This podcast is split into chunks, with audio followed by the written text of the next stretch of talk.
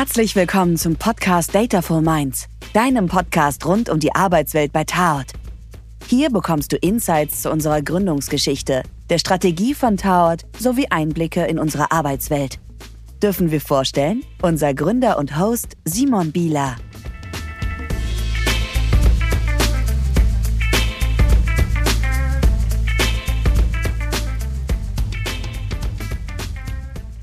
Ja, herzlich willkommen. Heute bei mir im Podcast zu Gast ist Till. Till ist ein Dataful Mind der ersten Stunde, sozusagen das Dataful Mind Nummer 1 von Taort. Und wer wäre besser geeignet für unser heutiges Thema, nämlich einmal die Anfänge von Taort zu beleuchten. Hallo Till, herzlich willkommen. Ja, hallo Simon. Ich freue mich, dass ich dabei sein darf heute und vielen Dank für die netten Worte zum Anfang. Kannst du das glauben, Till? 7 Jahre sind wir jetzt schon zusammen sozusagen oder gehen diesen Weg gemeinsam mit Taort. Und bei so einer langen Love-Story wie der unsrigen ist natürlich immer besonders interessant, wie hat die Love-Story begonnen? Leider erinnere ich mich meistens nicht so gut an die Bewerbungsgespräche und vielleicht kannst du mir dabei ein bisschen helfen. Ich weiß nur, bei Taort hast du dich gar nicht beworben. Damals, vor 7 Jahren, gab es nämlich Taort noch gar nicht. Wie war unser erstes Kennenlernen? Das stimmt in der Tat. Das war damals noch unter der Flagge von Kernpunkt, die ja heute unsere Schwester ist quasi. Da saßen wir noch auf der anderen Straßenseite, für alle, die die Räumlichkeiten hier kennen. Das muss in 2015 gewesen sein. Ich glaube, Bewerbungsgespräch, lass mich kurz überlegen. Angefangen habe ich im November 2015, also vermutlich so, ich weiß es nicht, 3-4 Monate vorher, irgendwann im Sommer 2015.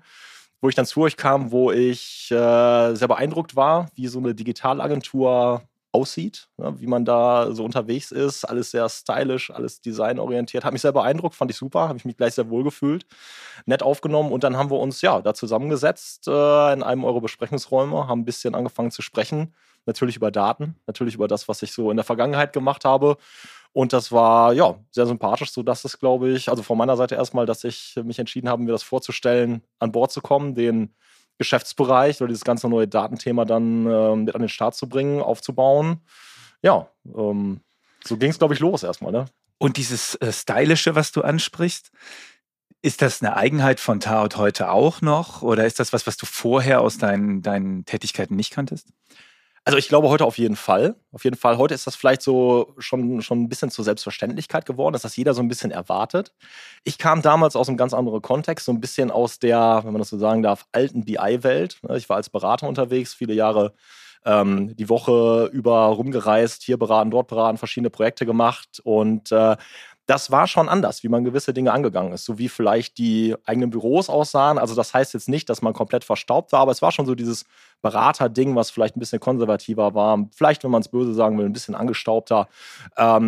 Sicherlich auch bei dem einen oder anderen Großkunden war das etwas angestaubter, was so die Bürolandschaft da anging. Und dann kam man eben in diese, ich sage jetzt nochmal so, recht junge, kreative Digitalagentur in Köln rein. Und das war eine ganz andere Sache, die sich bewusst auch abgegrenzt hat. Das hat mir super, super gut gefallen. Und ja, ich glaube, heute Taort ist absolut stylisch. Taort ist in dieser modernen Datenwelt drin. Und da kommt dann einfach alles zusammen. Ne? Also das spannende Thema als auch natürlich ein Stück weit diese Darstellung und das, wo wir dann Leute auch mit ansprechen wollen. Das gehört schon, würde ich sagen, irgendwo zu Taort dazu, ja. Genau. Wir wollten damals, ja, als du dich beworben hast, durchaus schon einen eigenen Geschäftsbereich aufmachen. Ich erinnere mich daran, dass ich damals Tableau kennengelernt habe, um tatsächlich die Finanzkennzahlen von Kernpunkt auszuwerten, also unserer jetzigen Schwester. Und hatte dann die Idee zu sagen, lass uns aus diesem Tableau-Kompetenz und rund um diese Software herum was aufbauen. Aber war damals schon klar, was das mal werden soll? Ich glaube, zu dem Zeitpunkt noch nicht wirklich, aber das ist genau richtig. Tableau war, glaube ich, die entscheidende Komponente, die in der Ausschreibung damals, in Stellenausschreibungen drin stand, unter anderem natürlich auch Kenntnisse im ganzen BI-Datenkontext, aber Tableau stach hervor, passte insofern ganz gut zu mir, weil ich mich mit dem Tool irgendwie auch schon 1-2 Jahre beschäftigt hatte. Es war relativ neu auf dem deutschen Markt. Ihr hattet das gesehen, du hattest das gesehen und dann haben wir das, glaube ich, schon so um dieses Thema herum aufgebaut, weil wir gesehen haben, weil ihr auch gesehen habt, das ist etwas Neues, das ist was Disruptives im Markt, da beschäftigt man sich jetzt mit Visualisierung, das ist Self-Service, das soll der Anwender selber machen und um ehrlich zu sein, sind wir damit auch erstmal gestartet. Das war der ganz klare Fokus und ich glaube, wir haben dann so im Laufe der Zeit erst nochmal gemerkt, Moment, da brauchen wir noch mal ein bisschen mehr. Und es ist vielleicht nicht so, dass bei jedem Kunden die Daten schon perfekt aufbereitet da liegen und ich mache Tableau auf und baue meine ersten Dashboards, sondern dann kamen irgendwann natürlich die weiteren Themen dazu. Ne? Und, aber mit Tableau fing alles an. Tableau war so wirklich das zentrale Kernelement, kann man schon so sagen. Ja. Und das ist ja eigentlich auch der Grund, warum es den Namen Taut eigentlich gibt. Die wenigsten wissen, was es heißt. Viele verwechseln es mit Taut oder was auch immer man sonst so da draußen hört tatsächlich. Ich glaube, da gibt es so den einen oder anderen Running Gag. Genau, aber was es ja eigentlich heißen soll, und das war damals unsere Idee, zu sagen, the art of data, zu sagen, wir sind diejenigen, die Daten schön visualisieren. Und am Ende ist es ja heute noch viel mehr als die reine Datenvisualisierung. Aber vielleicht kannst du auch noch so ein bisschen was zu diesen Anfängen erzählen und zu diesem Datenvisualisierungsschwerpunkt. Ja, gerne. Du hast es schon gesagt, dafür steht Taut. Ich glaube, wir rücken das heute gar nicht mehr so in den Vordergrund, weil eben das Portfolio deutlich größer geworden ist. Aber The Art of Data, das war genau unser Ausgangspunkt.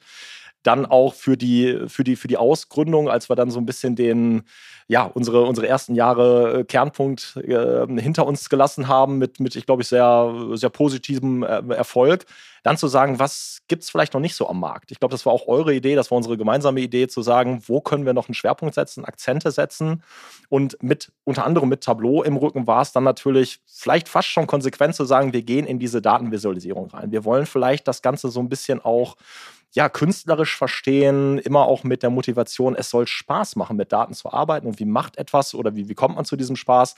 Ja, vielleicht durch schicke Dashboards, durch spannende Visualisierung, wo ich klicken kann, wo ich vielleicht erstmal einsteige, schon von der Grafik, von meinem Unternehmensbranding, was ich da vielleicht eingebaut habe, begeistert bin. Und dann kann ich mir so eigenständig meine Datenräume da vielleicht erforschen. Das war so ein bisschen die Idee. Und dann haben wir es hinterher, glaube ich, ein bisschen erweitert oder relativ schnell erweitert und gesagt, naja, Kunst und Kunstfertigkeit muss sich ja nicht nur auf was Grafisches beziehen, sondern dann ja vielleicht auch so in Richtung Architektur, ist ja auch eine Kunst, sich mit Architektur zu beschäftigen, dann Lösungen aufzubauen und so weiter. Dann haben wir es, glaube ich, so ein bisschen weitergetrieben und größerer gedacht. Das klingt im Nachhinein immer so, als hätten wir immer gewusst, was wir so tun. Das war ja nicht immer so und es gab auch in diesen Gründungsjahren ja durchaus auch mal, auch wenn es im Großen und Ganzen rückblickend erfolgreich war, auch mal die ein oder andere Herausforderung, den ein oder anderen Struggle, den wir so hatten. Woran erinnerst du dich da? Also ich glaube, wir können bei diesem Thema auch anfangen. Kunst, The Art of Data, das war am Anfang auch für das Team, was wir damals hatten, was relativ überschaubar war. Vielleicht waren wir so 5, 6 Leute, würde ich jetzt mal aus der Erinnerung sagen, plus euch als Gründer.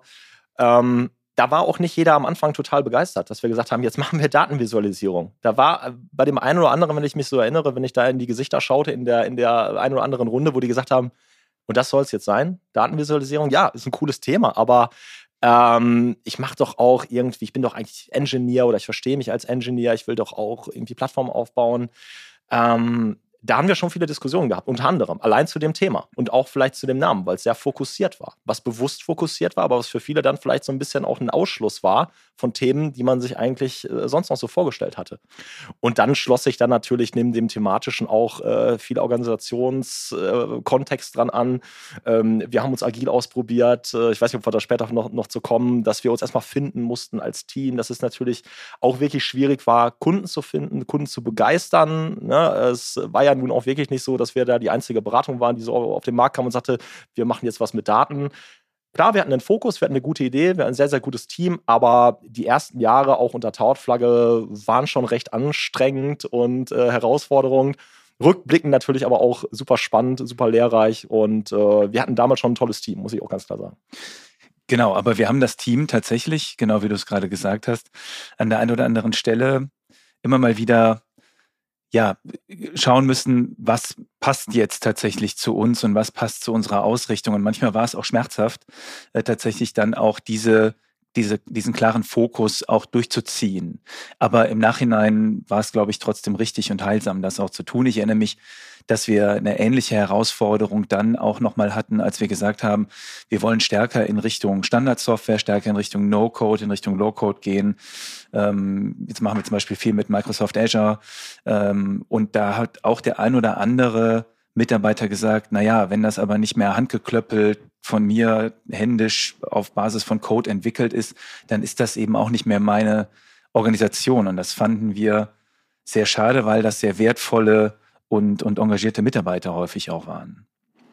Das stimmt. Das war immer sehr, sehr schade und traurig, auch Leute zu verlieren. Wir haben auch wirklich viel diskutiert, glaube ich, in dieser Zeit. Und das war auch nicht so, dass wir uns das leicht gemacht haben und vielleicht von oben herab gesagt haben, das machen wir jetzt so, sondern wir haben gerade in der Anfangszeit super viel diskutiert. Uns waren die Meinungen auch wichtig. Man hatte vielleicht auch ein Stück weit noch die Zeit dazu in einem kleineren Team. Aber es kam dann natürlich auch zu den Punkten, wo wir gesagt haben, jetzt ist die Diskussion vielleicht auch mal an einem Punkt, wo wir alles gehört haben, wo wir eine Entscheidung treffen müssen, wo wir auch glauben, ich denke, das konnten wir auch mit der Markterfahrung und mit unserer Erfahrung, mit der unternehmerischen Erfahrung von dir, Simon, zu sagen, das ist jetzt der Weg, den wir gehen wollen. Und die Konsequenz ist dann manchmal, dass man Leute verliert, auch wenn das schmerzhaft ist, auch wenn das Leute sind, die hier sehr gute Arbeit geleistet haben, die uns mit groß gemacht haben, wo dann aber die Wege auseinandergehen. Ich glaube, dass wir die Entscheidung an den Stellen richtig gefällt haben, aber da waren sicherlich auch mal die eine oder andere Nacht dabei, für mich persönlich, für andere sicherlich auch, wo man gesagt hat, ist das jetzt die richtige Entscheidung, sollen wir das so gehen? Ich glaube, wenn man heute zurückblickt, sagt man, das war die richtige Entscheidung, das ist gut, dass wir es so gemacht haben und sonst würden wir vielleicht nicht da stehen, wo wir dann heute da stehen. Ne? Ich erinnere mich mehr an die Tage als an die Nächte, nämlich die Tage, an denen wir dann in diesem Umbau, du hast das eben angesprochen, diesem Agile-Umbau der Organisation sehr, sehr viel uns in irgendwelche Seminarzentren gesetzt haben mit dem ganzen Team und diskutiert haben, wo wollen wir langgehen.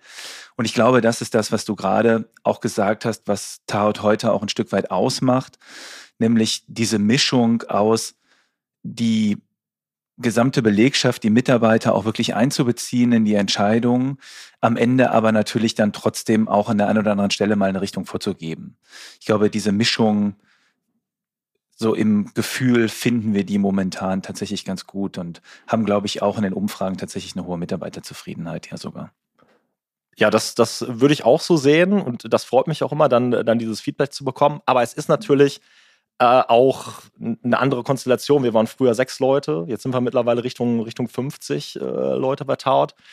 Da wird es immer schwieriger, natürlich auch jeden Einzelnen zu hören. Wir versuchen gute Formate zu finden dafür, aber das muss man ganz klar sagen, es ist was anderes, ob man mit 6 Leuten tagtäglich zusammensitzt oder ob man jetzt mittlerweile vielleicht eher in Teams arbeitet, sich vielleicht dann zu gewissen festen Events nur noch sieht. Ich glaube aber dennoch, dass uns das sehr gut gelingt und dass das weiterhin auch so wahrgenommen wird, dass die Türen offen stehen, dass man jederzeit sprechen kann, dass man die Impulse auch mit reinbringen kann, dass wir hier alle an einem Strang ziehen und Tahoud weiter so erfolgreich entwickeln. Ja, jetzt haben wir über die Gründung gesprochen. Wir haben auch über die ersten Anfänge im Grunde genommen gesprochen und irgendwann wurde das Ganze dann ja größer, wenn wir jetzt mal vielleicht die letzten 2 Jahre anschauen. Ich erinnere mich an die Zeit, dass wir zu der Corona-Beginn gedacht haben, um Gottes Willen, wo geht's jetzt hin? Jetzt geht's abwärts. Aber das Gegenteil war ja eigentlich der Fall. Vielleicht kannst du von der Zeit ein bisschen berichten, von diesem sehr starken Wachstum, was wir jetzt in der Vergangenheit hatten.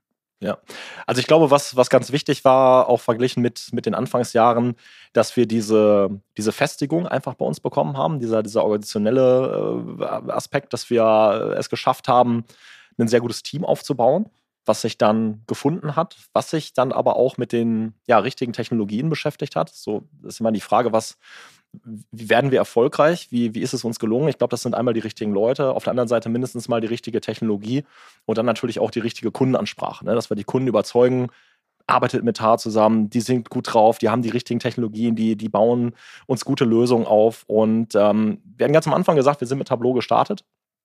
Dann über die Jahre, auch über neue Leute, die dazugekommen sind, haben wir unser Portfolio erweitert. Dass wir nicht nur gesagt haben, wir machen Tableau, sondern irgendwann zum Beispiel auch, wir gehen in den Microsoft-Bereich rein. Ja, das war heute mit unsere wichtigste Säule, diese ganzen Themen, Azure, Power BI. Power BI war eigentlich so der Startpunkt in dieser Microsoft-Welt auch.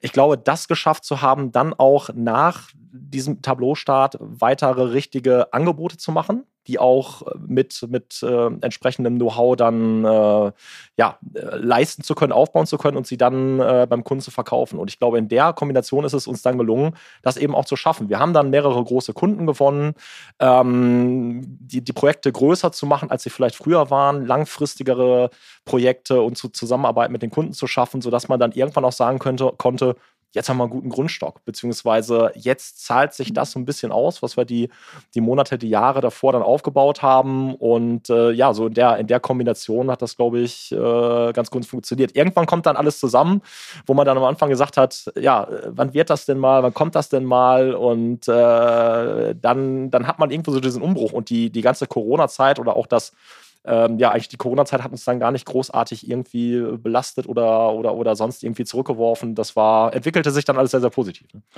Ja, für mich waren jetzt die letzten 2 Jahre vor allem, wo wir ja dann wirklich ein Wachstum von 50% ungefähr waren es von Jahr zu Jahr im Umsatz tatsächlich hingelegt haben. Dann auch letztlich die Bestätigung, weil klar haben wir davor auch in der Phase das eine oder andere Mal vielleicht nicht zwingend wirtschaftlich gearbeitet, auch in der Organisation. Wir haben ja auch Verluste gemacht und mussten eben natürlich dann auch aus unserer Gesamtorganisation das Ganze unterstützen, wir haben immer dran geglaubt, alle zusammen, glaube ich. Und jetzt so in den letzten 2 Jahren hat sich das aber dann ja wirklich dann erst auch auf dem Papier und in der BWA sichtbar sozusagen dann richtig ausgezahlt tatsächlich auch. Ja, und was denkst du denn, also nicht nur monetär, sondern auch inhaltlich. Wie geht's denn jetzt weiter? Was ist denn deine Vision für Taut? Also, das ist natürlich immer schwierig zu sagen, wo geht's genau hin. Ich glaube einfach oder ich wünsche mir, dass wir dieses Wachstum aufrechterhalten können, weil wir, glaube ich, im Wachstum sehr, sehr viele positive Aspekte auch finden können. Im Sinne von, wir werden vielleicht noch mal stärker am Markt wahrgenommen, noch mal mehr Kunden werden vielleicht auf uns aufmerksam, was uns wiederum zu größeren, zu noch spannenderen Projekten vielleicht führt. Das ist das eine. Ich wünsche mir, dass wir uns technologisch auch immer weiterentwickeln, dass wir dort am Ball bleiben. Ich glaube, das tun wir auch. Das haben wir in der Vergangenheit immer schon getan. Und Taut stand immer und steht, glaube ich, heute auch immer für dieses Innovative, das war damals mit Tableau, das ist natürlich dann auch Microsoft-Kontext mit den verschiedensten Services, das ist unser Engagement im Bereich Data Science, vielleicht geht es noch ein bisschen weiter in den Bereich künstliche Intelligenz, wenn wir jetzt über die ganzen neuen Entwicklungen da sprechen und Snowflake als Datenplattform zum Beispiel, also ganz, ganz viele spannende Dinge, die wir jetzt schon im Portfolio haben und das sollte oder muss uns gelingen, das auch weiter zu tun in der Zukunft, da neugierig zu bleiben und da lade ich auch jeden Einzelnen von uns ein, das auch zu tun, zu schauen, was gibt es am Markt.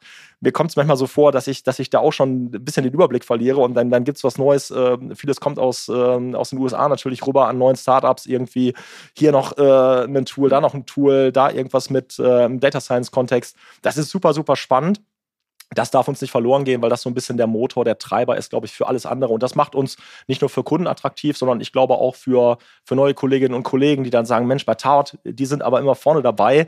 Das ist auch nicht unbedingt in jeder Beratung so, glaube ich. Viele ziehen danach, aber wenn ich das mal so sagen darf, viele verharren da vielleicht auch noch so ein bisschen in dem Technologiestack der 90er Jahre. Jetzt bin ich ganz böse. Ich weiß nicht, ob das so der richtige Weg ist. Ich glaube, das machen wir besser.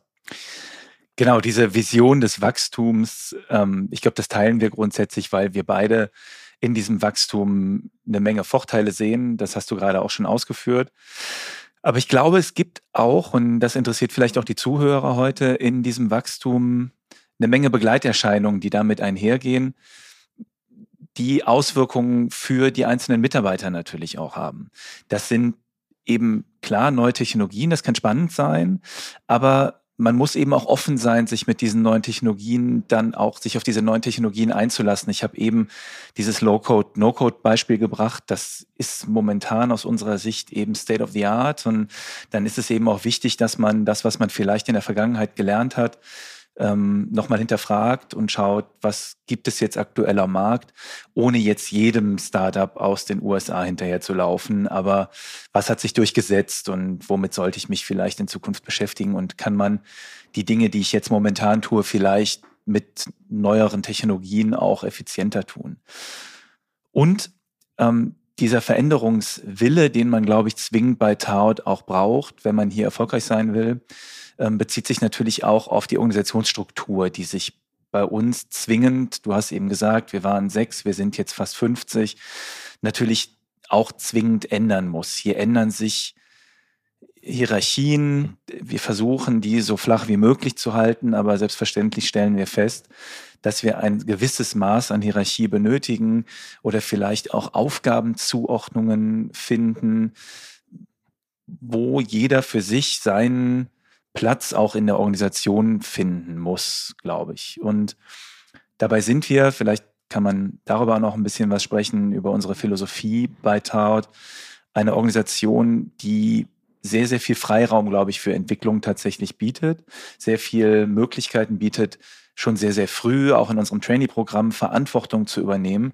Aber wichtig ist eben, dass man zu uns kommt, glaube ich, auch mit dem Mindset, ich habe Bock, Verantwortung zu übernehmen und weiß vielleicht auch heute nicht, was in 3 Wochen meine Aufgabe ist, aber ich lasse mich mal drauf ein. So. Ist das, würdest du das bestätigen? Ich glaube, das wäre perfekt, wenn das so ist und wenn man das so mitbringt, ja, wenn man da diese Offenheit hat, ein bisschen diesen Mut, den Ehrgeiz vielleicht auch ein Stück weit und vielleicht bevor ich zu ein paar Details komme, nochmal, uns ging das häufig in der Vergangenheit so, wenn wir auch am Anfang, aber auch in den letzten Jahren, da guckt man in Bewerbungsgesprächen immer, wer passt denn zu uns? Ne? Wer bewirbt sich da? Okay, guter Lebenslauf, vielleicht spannende Sachen schon mal gesehen. Und da kommt so ein bisschen über die Frage, wie wichtig ist das Mindset? Also was ist jetzt wichtiger oder worauf achten wir denn so? Sind das jetzt nur die Technologien? Ist das der entscheidende Punkt? Und häufig war es auch so, dass wir gesagt haben, Mindset vor allem anderen. Und das hat sich fast immer ausgezahlt. Und jetzt konkret auf deine Frage auch. Ja, ich glaube, das ist wichtig bei Taut, das genau zu tun, was wir gerade gesagt haben, sich hier einzubringen, da mitzudenken, sich auch mal was zu trauen, Verantwortung zu übernehmen in den Projekten. Wir können ja so ein bisschen unterscheiden, einmal das Inhaltliche vielleicht, was wir tun, bei den Projekten, bei den Kunden etwas umzusetzen, aufzubauen an Lösungen und auf der anderen Seite nach innen diese Organisation mit weiterzuentwickeln. Und beides ist möglich bei uns. Ne? Da darf man ruhig sagen, ich möchte vielleicht eher meinen Schwerpunkt setzen in den Kundenprojekten, in den Technologien. Ich möchte Taut da weiterentwickeln, wirtschaftlich erfolgreich machen oder, muss ich sagen, man kann ja auch mehrere Rollen haben bei Taut, zu sagen, ich möchte aber auch nach innen dazu beitragen, dass wir hier wachsen, dass wir Strukturen schaffen, nicht um der Strukturen willen, sondern um jeden auch mitzunehmen, um für jeden einen passenden Ansprechpartner zu bieten, um zu schauen, wie bekommen wir unsere entsprechenden Projekte gestafft, wie können wir unsere Kolleginnen und Kollegen auch weiterentwickeln inhaltlich. Also ganz, ganz viele Punkte, die wir als Geschäftsführung, als Team, wie wir hier mal gestartet sind, gar nicht mehr selber alle leisten können. Das ist unglaublich wichtig, wenn wir da Unterstützung bekommen, wenn da junge Kolleginnen und Kollegen nachrücken und sagen, ich traue mir das auch zu oder ich probiere das wenigstens mal aus. So, es ist ja auch bei Taut nie was in Stein gemeißelt, dass man sagt, du fängst heute an und in 10 Jahren bist du das noch genauso. Sondern probiere es aus, trau dich das, du bekommst von uns auch den Rückhalt und dann freuen wir uns sehr mit dir, mit euch zusammen, das Ganze hier weiterzuentwickeln. Genau, und unser Podcast heißt ja Data for Minds und wir wollen jetzt in den nächsten Folgen natürlich genau das auch beleuchten. Was macht ein Data for Mind aus und was braucht es denn, um ein Data for Mind zu sein? Vielleicht zum Abschluss noch die Frage, wo kommt denn deine Leidenschaft für Daten eigentlich her? Bei mir wird ja gerne die Geschichte erzählt, die tatsächlich auch stimmt, dass ich also früher als Grundschüler bei uns an der Kreuzung gesessen habe und in meinem Buch dann die Nummernschilder aufgeschrieben und gesammelt habe. Ja, ob da meine Datenleidenschaft herkommt, für mich ist die Leidenschaft ja tatsächlich eher eine unternehmerische, etwas aufzubauen, eine solche Organisation wachsen zu sehen und das zu begleiten. Wo kommt deine Leidenschaft für Daten her? Also ich weiß gar nicht, ob ich das so 100% an einem Ereignis festmachen kann. Ich glaube, wenn wir jetzt mal ganz weit zurückgehen, muss ich schauen, dass es nicht konstruiert wird. Aber selbst in der Kindheit habe ich mich gerne schon mit Daten beschäftigt. Ich habe mir früher wirklich gerne angeguckt, eher so im geografischen Kontext, wo liegen denn Länder, wo liegen denn Hauptstädte und wie viele Einwohner haben die eigentlich und wie viele Sprachen werden denn da gesprochen. Also das hat mich immer schon motiviert. Dazu kam dann so ein bisschen vielleicht die Großeltern, die einen eigenen Lebensmittelladen hatten. Da habe ich natürlich auch am Wochenende mal zugeguckt, wie da so die Kassenabrechnung gemacht wurde. Dann sah man, wie das so wirtschaftlich funktioniert. Das war natürlich super spannend und dann habe ich eigentlich später während oder nach meines Studiums bin ich da auch so reingerutscht in dieses ganze Datenthema, habe dann für eine Beratung, für eine BI-Beratung auch schon während des Studiums gearbeitet, habe Controlling und so weiter studiert, Wirtschaftsinformatik ein bisschen gemacht, damals noch in alten Studiengängen, wo man so 2 Schwerpunkte hatte. Und dann hat sich das so ergeben. Dann fand ich das, was da technologisch passiert, auch super spannend und irgendwie habe ich dann seitdem auch nichts anderes mehr gemacht und es interessiert mich bis heute, die verschiedensten Aspekte, dieses breite Spektrum wirklich. Aber toll, macht Spaß, kann man in so vielen Disziplinen unterwegs sein. Also, ja. Also, liebe Zuhörer, jetzt kennt ihr auch Tills Lebensmittelvergangenheit, Lebensmittelhandelsvergangenheit. Und ich kann euch einladen, auch abseits dieses Podcasts einfach nochmal mit Till ins Gespräch zu bekommen. Denn gerade diese Vergangenheit hat mir schon oft geholfen. Fragt doch Till gerne mal, wie man Bananen richtig lagert. Da kennt er sich auf jeden Fall sehr, sehr gut aus. Ich bedanke mich fürs Zuhören. Danke, Till, dass du da warst. Danke für die Einblicke. Dann bis demnächst. Ja, vielen Dank. Hat mir sehr viel Spaß gemacht. Bis demnächst.